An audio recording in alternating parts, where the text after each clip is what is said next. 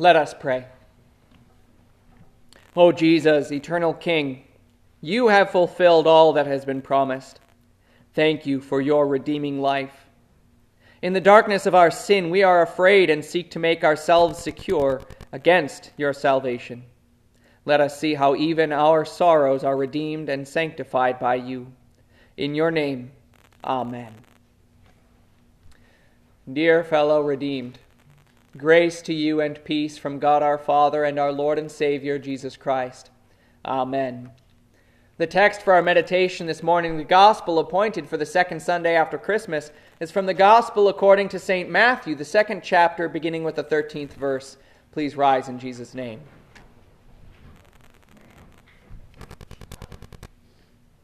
After the wise men were gone, an angel of the Lord suddenly appeared to Joseph in a dream. He said, Get up, take the child and his mother, and flee to Egypt. Stay there until I tell you, because Herod will search for the child in order to kill him. Joseph got up, took the child and his mother during the night, and left for Egypt. He stayed there until the death of Herod. This happened to fulfill what was spoken by the Lord through the prophet Out of Egypt I called my son. When Herod realized that he had been outwitted by the wise men, he was furious.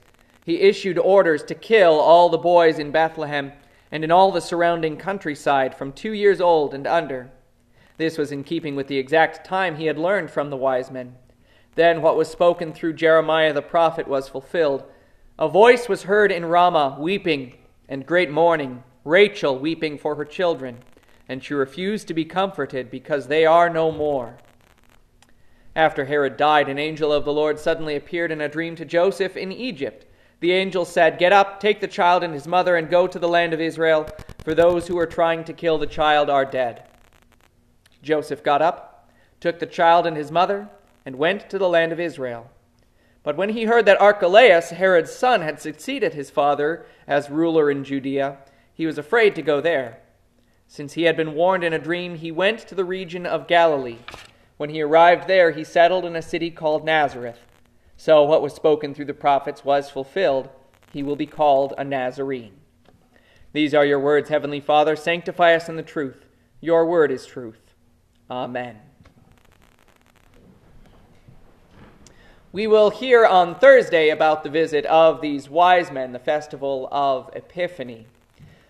But still, now we're in the midst of these 12 days of Christmas. Christmas, remember, is the festival of the Nativity of our Lord, when Jesus became incarnate, became a human being.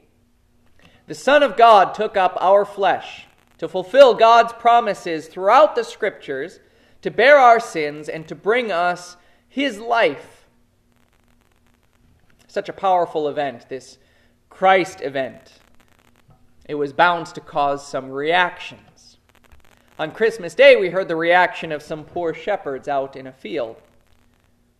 Now we hear the reaction of a great king in his palace, and the chain reactions into the town of Bethlehem. This child is proving to be a significant person. This child fulfills our hopes and fears, especially as we understand that he is the eternal king, and as we see how he redeems and sanctifies our sorrow. There are two kings in this gospel. Forget those wise men for now, they weren't even kings anyway. There are two kings that were shown here in this gospel. The first is obviously a king. He lived in a palace, he dressed in fine clothes, he commanded an army. It's funny though, because Herod was a figurehead king. He did have some power, but he was a puppet of the Roman Empire. His power was a slavish power. The second king in this account is less obviously a king, a small boy, two years old or younger, living in a simple house with his mother and father. He had no attractiveness and no majesty. But this is the eternal king, and his power is the almighty power of God. Pitiful is the powerless earthly tyrant, tyrant who wages war against infants. When Herod realized that he had been outwitted by the wise men, he was furious. He issued orders to kill all the boys in Bethlehem and in all the surrounding countryside from two years old and under. The festival of the Holy Innocents is one of the three festivals immediately after Christmas. December 28th, the fourth day of Christmas, is their day commemorating those infants who were martyrs of Jesus, not in will, but indeed. A short choral piece by Jakob Handl called Dicunt Infantes tells of their martyrdom and also of their victory. The martyred infants praise the Lord babes by Herod cruelly killed. In death they witness without word. Living they were too soon stilled. The blood of those first martyrs cries, they whose tongues were quieted. They talk with God, home in the skies, now in words unlimited. So while the mad tyrant rages impotently, those most vulnerable are most victorious. And all of this is in fulfillment of Old Testament prophecy. Three quotations are given in these 11 verses. At the end, we hear that what was spoken through the prophets was fulfilled. He will be called a Nazarene. Nazareth was a lowly, despised place, a backwater place. And we've seen already one prophecy which told of the Messiah, the eternal King, and how he would not have any obvious cause for men to be attracted to him. For Isaiah said, When we saw him, nothing about his appearance made us desire him. So there is the fulfillment. There's also the prophecy of Jeremiah. A voice was heard in Ramah, weeping in great mourning, Rachel weeping for her children, and she refused to be comforted because they are no more. Rachel, the wife of Jacob, was buried in Ramah on the other side of Jerusalem from Bethlehem. Jeremiah told how Israel was taken captive in Babylon, and Rachel was depicted as weeping for her children who were taken away from their homeland. Now, this fits into a category of prophecy we often see in Scripture known as telescopic prophecy. That is, this prophecy has its fulfillment in one event or person closer to the time the prophecy was given, and then a greater fulfillment in another event or person later on, telescoping outward. And that prophecy comes also with comfort because Jeremiah would go on after that verse about Rachel weeping and say, This is what the Lord says Stop your crying. Do not shed your tears because your work will be rewarded, declares the Lord. They will return from the land of the enemy. There is hope for your future, declares the Lord. Your children will return to their own borders. And the hope that Rachel and God's people had was here now in the second fulfillment of Jeremiah's telescopic prophecy, fulfilled of Rachel's weeping restoration, a return from exile and bondage, the inheritance of promise, all came about in this child because he was the one about whom God told Abraham, All of the families of the earth will be blessed in you. That offspring of Abraham. And not only the hopes of Abraham, but of all Israel and of all nations, all people who looked for the light of God to shine down those hopes are fulfilled in this child. Out of Egypt I called my son, is the prophecy. Those are the words of Hosea, who's telling the history of Israel. When Israel was a child, I loved him, and out of Egypt I called my son. You remember the story of the Exodus, how Moses came into Egypt and commanded Pharaoh to let his people go, and it wasn't until ten plagues afflicted the land that that wicked king's hard heart consented. The whole nation passed then on dry ground through the Red Sea, and there they were clearly marked as God's people. And maybe you can tell that here again we have another sort of telescopic prophecy. More specifically, this is called typology. The nation of Israel, being called God's son and coming out of Egypt, serves as a type or a foregoing picture of Christ. When Israel came through the Red Sea, that was their baptism by which God claimed them for himself, destroying in those same waters the ones who held, wanted to hold them captive. But Hosea in the next verse summarizes the darker part of Israel's history. The more I called to them, the more they went away from me. They kept sacrificing to the Baals and burning incense to idols. Israel kept going back into the waters, swimming back again to slavery. And surely you can see in your own life how you've done the same thing. And if you can't see it, you should scrutinize your life more closely. Now, killing all these babies is obviously a sin, but did Herod see it that way? Herod framed this act as defending his reign. Why would soldiers go along with it and actually perform this act of slaughtering those infants? Certainly they justified it as defending the reign of the king and doing their duty. In Egypt itself, the same sort of thing occurred, as there Pharaoh ordered the death of all male children among the Israelites two years old and under. He justified it as protecting the peace of his kingdom. And the soldiers who carried out his orders surely justified it the same way. So, what sins do you justify? Sometimes we justify our sins by saying that the action that we're doing performs a greater good than not doing that. As though we said, Well, I know it's not the best thing to do, but wouldn't it be worse if I did nothing? Sometimes we justify our sins by shutting, shunting that responsibility off to someone else. Well, it's not my problem. Sometimes we justify our sin by minimizing that sin, or maybe even claiming that the sin that we're doing is righteous, and we ignore any clear word of God that tells us how it is sin. It's not wrong. Prove it. Each sin we commit, however, is a return to the Pharaoh of sin, a return to bondage in the devil's kingdom. But remember, remember that you are baptized. Or do you not know that all of us who were baptized into Christ were baptized into his death? We were therefore buried with him by this baptism into his death, so that just as he was raised from the dead through the glory of the Father, we too would also walk in a new life. Our passage through those waters, the waters of baptism, joins us to that King. And therefore, that King redeems us and sanctifies our sorrow. If you were asked what Jesus did for you, you might answer, He died for my sins. And you're absolutely right. In Jesus' body, He bore your sin. He paid the price for your guilt, and your sin no longer clings to you. It died with Jesus.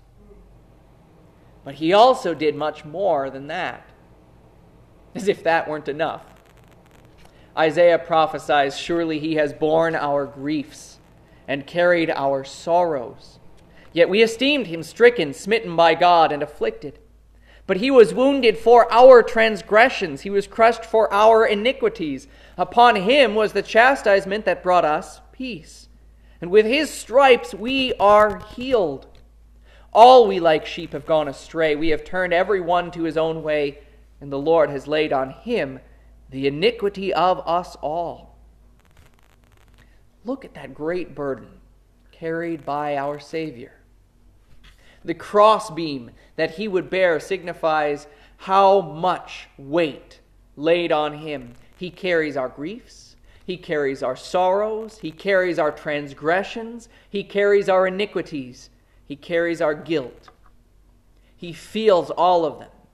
He sympathizes with all of them, but he also takes all of them away. This keys into an important fact. The end comes with Jesus. All of human history, since Eve assented to the temptations of the devil, has been fraught with sin and pain. Jesus brings an end to this sort of existence in sin and pain, an end to this sinful world, an end to any suffering that we face. This new creation that Jesus brings in is an existence described as that where God will wipe away every tear from our eyes. There will be no more death, or sorrow, or crying, or pain, because the former things have passed away. There is the hope that's offered to weeping Rachel. There is the hope that's offered to frightened Joseph and Mary fleeing to Egypt. And there is the hope offered to you. Think of that nation of Israel in Egypt once more. And there, their existence was an existence in slavery, heavy bondage. Generations of Jacob's descendants knew nothing but suffering and labor and hardship.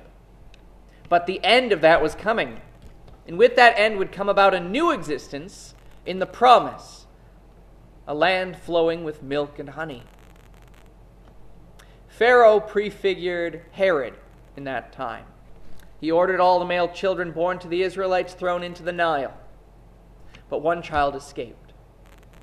Now, a man from the house of Levi went and took a Levite woman as a wife. The woman became pregnant and bore a son. When she saw that he was a special child, she hid him for three months. When she was no longer able to hide him, she got a papyrus basket for him and coated it with tar and pitch. She put the child into it and placed it in the reeds along the bank of the Nile. This was Moses.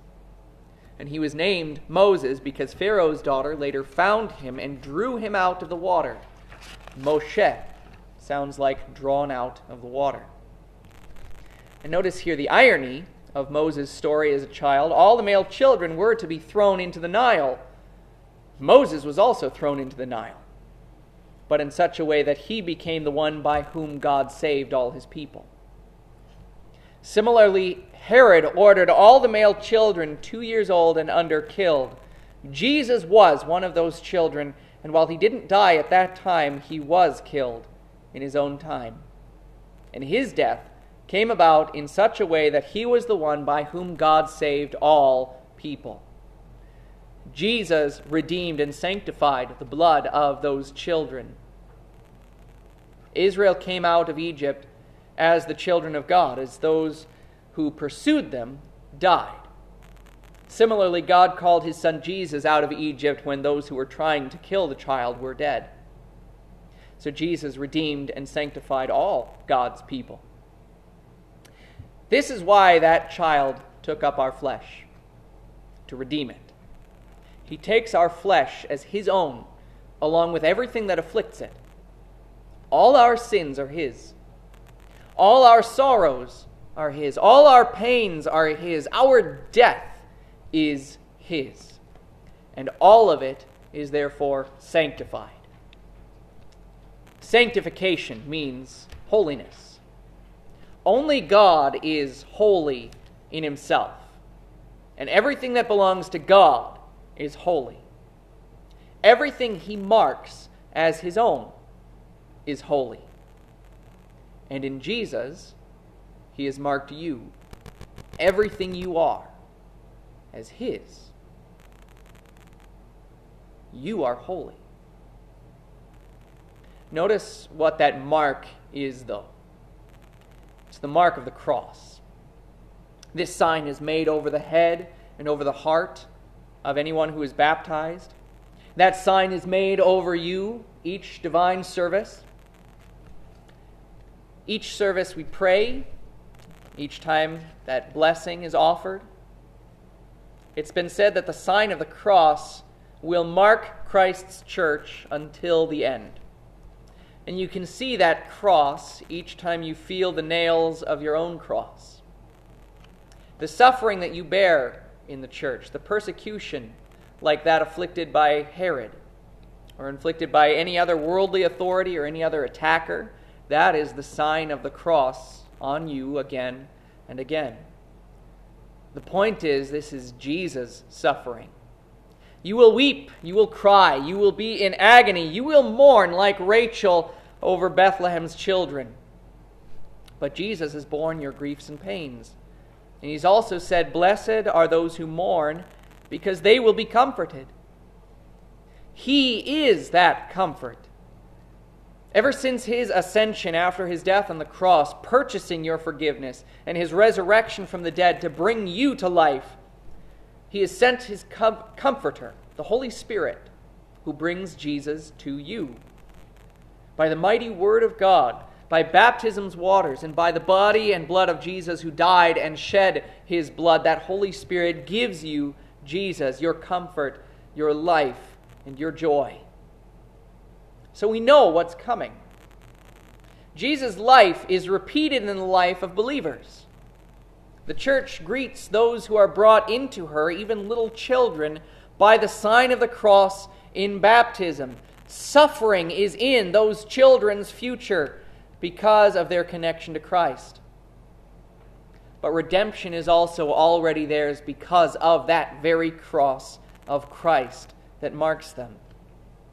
There will always be those who seek the Christ child's life the devil, the world, and our own sinful flesh, ever seeking to destroy him from our hearts. But the fact is that Jesus has already won the victory. Hope and fear are united together in Jesus. He embodies what the worldly powers fear, what the devil has feared ever since God told him that the child of the woman would crush his head but he's therefore also our hope because he brings us our eternal, unending life. This is the eternal King. By his kind and righteous rule, his forgiveness and grace given freely to you, he redeems and sanctifies all of your sorrow. Amen. Glory be to the Father, and to the Son, and to the Holy Spirit, as it was in the beginning, is now, and ever shall be, forevermore. Amen.